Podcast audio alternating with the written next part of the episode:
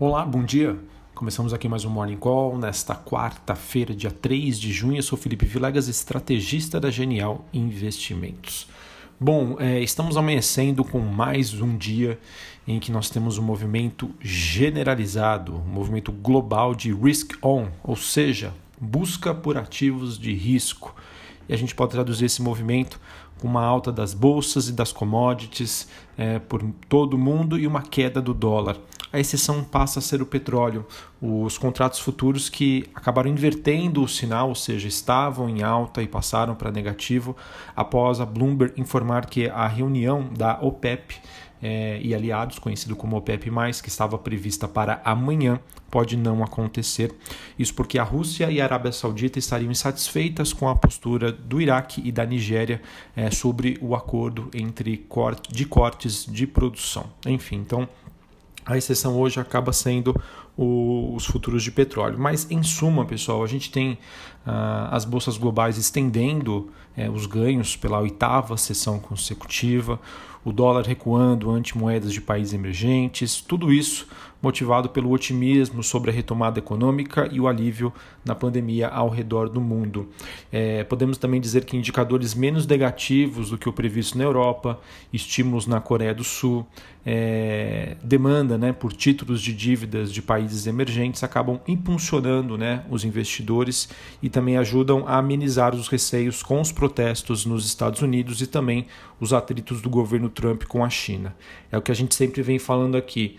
O mundo né, está numa dinâmica de noticiário positivo e o Brasil também se inclui nisso, né, com, esse, com esse certo alívio que nós estamos observando no âmbito político. Então, é, apesar de eu achar que o movimento pode caminhar, pode começar a estar esticado em relação à Bolsa, a gente não tem motivos né, para estar de fora.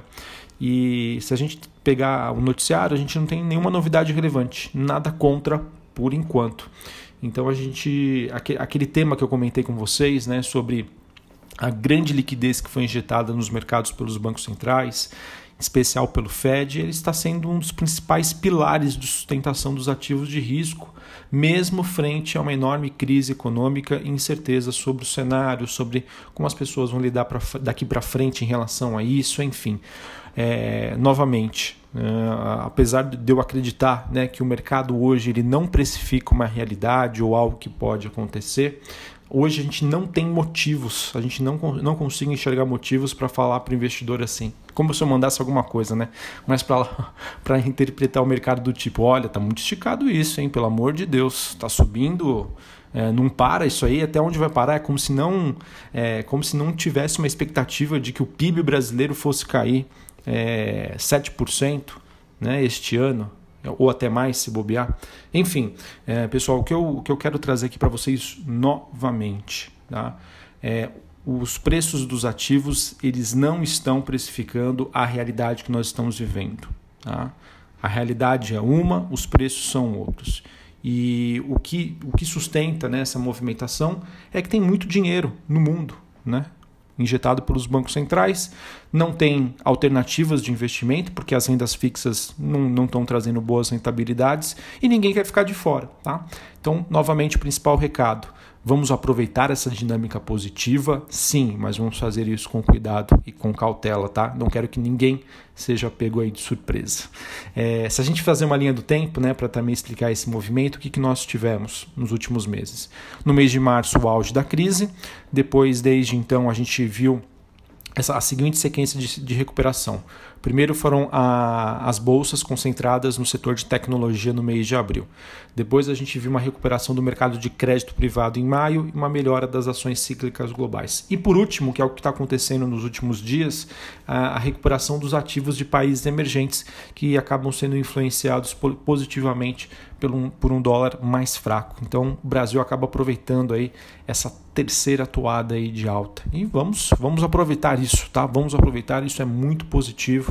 É, os meus recados aqui em termos de receios, de temores, não é para deixar ninguém com medo, é só para vocês entenderem o que está acontecendo e conseguirem interpretar da melhor maneira para tomar uma boa atitude e mais do que nunca, né, estar preparado para um pior, para alguma coisa que pode eventualmente acontecer. Se essa dinâmica positiva mudar para negativo. Beleza? Bom, é, em termos econômicos, né, o que também é, eu quero destacar aqui para vocês é, e que ajudam né, nessa recuperação do otimismo é que os PMIs, os dados de atividade de serviços na Europa, vieram melhor do que esperado. É, na China, né, a gente já tem uma reabertura muito avançada por lá, os sinais realmente voltando à sua normalidade. Na Alemanha, um país que conseguiu administrar de forma muito robusta a onda de contaminação, a taxa de desemprego, só para vocês terem uma ideia, que costuma ser um indicador econômico atrasado, entre aspas, mostrou uma alta rápida e acentuada, ficando acima das expectativas. É, enfim, a gente também começa já a observar mundo afora uma nova onda de IPOs, exatamente. Né? Os mercados começam, os mercados não, perdão, né? as empresas voltando aí a cogitar é, fazer emissões de ações. Tá? Então isso mostra realmente que nós estamos num clima de otimismo, de euforia, é, mas enfim, novamente, todo cuidado é pouco, ok? Vamos aproveitar, mas aproveitar com consciência. E claro, né, se voltar para os 120 mil pontos, olha, quem dera, né? Que seja logo aí o quanto antes. É, mas enfim, né? Vamos sempre trabalhar com a realidade, com os fatos. No mercado local, aqui no Brasil, a gente tem a bolsa e o câmbio, devem seguir é, o rumo né, dos ativos no exterior. E como eu já disse, né, deve também é, refletir uma atenuação do noticiário político que foi reforçada recentemente pela bandeira branca entre Bolsonaro e o ministro Alexandre de Moraes do STF, segundo reportagem da Folha. É, temos o contraponto aí a questão da Covid-19. Infelizmente, nós temos aí novos números recordes, motivo alerta da saúde. A gente espera que isso se resolva, mas não tem como eu ser hipócrita aqui. Os ativos de risco não estão levando isso em consideração, tá? A gente fica na torcida. Nós temos sim um problema de saúde, estamos muito atrasados em relação a outras economias. A gente espera que isso seja resolvido quanto antes. É, e, a, e, como consequência disso, nessa melhora do humor, a gente vê pelo CDS brasileiro de cinco anos que teve, é, teve uma baixa né, é, recentemente, ele despencou para 245 pontos no fechamento de ontem. É o menor nível desde 26 de março, então mostra realmente que as coisas é, estão melhorando, melhorando e o investidor está mais motivado a ser mais agressivo e isso acaba sendo bom para os ativos brasileiros. Bom, para a gente finalizar aqui o um noticiário é, corporativo, é, tivemos notícia de que os frigoríficos ganharam sinal verde para vender é, frango e suínos ao Vietnã. É, isso foi anunciado ontem pela ministra é, da Agricultura, Tereza Cristina, numa live que ela fez na internet. Ela não mencionou quais frigoríficos estariam autorizados, mas eu acho que pode ser positivo aí para todos, acho que principalmente para a JBS. JBS não, perdão, para a BR Foods. Então vamos acompanhar o desempenho dos frigoríficos que ficaram para trás recentemente por conta dessa queda do dólar. Bom, a gente teve a Braskem divulgando prejuízo uh, superior a 4 bilhões de reais no primeiro trimestre e a Vale investindo aí para se tornar é, carbono neutra, né? A Vale que está muito preocupada aí com essa imagem, ela diz que vai investir cerca de 2 bilhões de dólares é, e tem por objetivo se tornar aí carbono neutra até 2050. Ela se comprometeu também com o um Acordo de Paris, com um limite do aumento máximo de 2% da temperatura média global até 2100. Enfim, a, a Vale querendo melhorar a sua imagem. É, nós tivemos é, as companhias do setor aéreo tendo as suas notas rebaixadas pela Moody's, a Moody's que é uma agência de classificação de risco, ante o outlook, né, as perspectivas é, de um cenário mais negativo para o setor. Bom, saiu uma reportagem na Folha dizendo que a Azul contratou o mesmo escritório que cuidou do processo de recuperação judicial da Avianca no Brasil, que hoje está inoperante. O movimento ocorre em meio ao temor sobre a capacidade das companhias aéreas que operam no Brasil resistirem à crise. Tá? Então, vamos acompanhar como que vai ser. A gente sabe que o setor aéreo é, teve um excelente desempenho nos últimos dias, motivado por essa busca do investidor por ativos de risco, mas não sei se essa notícia pode contaminar o mercado. Tá? É, então, vamos ficar atentos ao setor aéreo. É, e para finalizar aqui, pessoal, quero trazer uma notícia de que os senadores aprovaram ontem um projeto de lei que suspende o reajuste de preços de medicamentos e de mensalidades de planos de saúde e seguros privados. Então, empresas seguradoras é, envolvidas em planos de saúde, como Qualicorp, Sul América, podem sofrer um pouquinho hoje. Tá?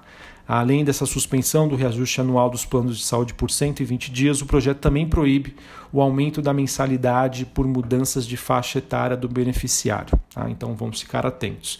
É, o texto aprovado também determina o congelamento de preços de medicamentos por 60 dias. Então, Raia Drogasil pode ser que também seja impactada por essa notícia. A medida, no entanto, ela só valerá se a proposta for aprovada pelos deputados e sancionada pelo presidente Jair Bolsonaro. Tá? pode impactar hoje, mas ainda precisa da sanção presidencial.